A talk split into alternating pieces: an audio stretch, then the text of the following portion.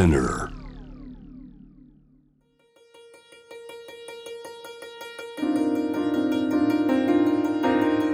Welcome to Notebook, a quick guide to art, culture, and tourism in Tokyo.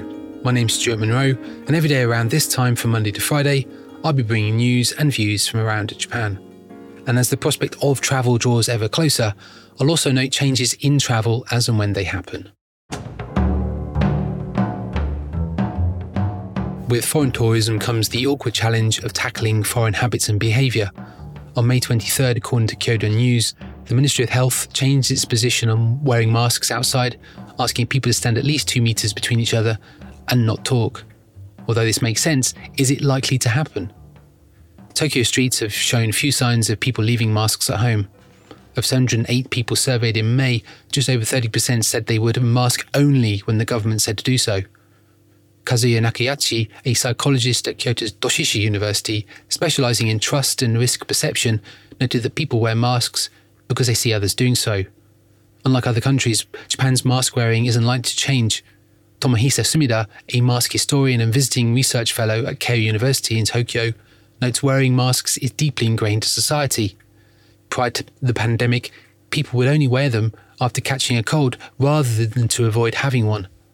First introduced in the 19th century, they're thought to have been used during the plague outbreaks of Osaka in the early 20th century, and a recent rise in hay fever has also contributed to their use. According to government figures, the proportion of sufferers in 2019 reached 42.5%. Japan's also topped the list of mask wearers around the world, according to the Nippon Research Centre and British based YouGov. In April 2021, 89% of people wore masks, and by April this year, that figure had only dropped by 2%. On the street, opinions are divided.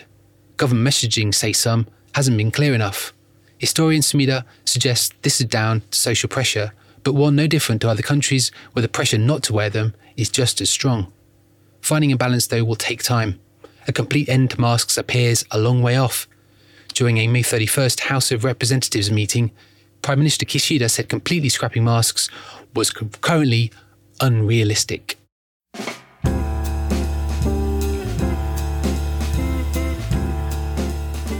The one time you're unlikely to see changes in mask wearing is when you're eating out.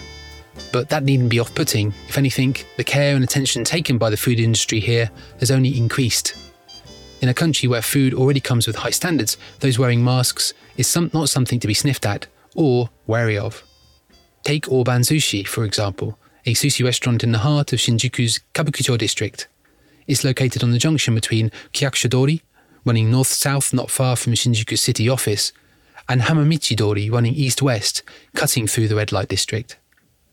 Walk in, and you're presented by a wraparound counter as Itamae sushi chefs welcome you from behind acrylic screens and face coverings.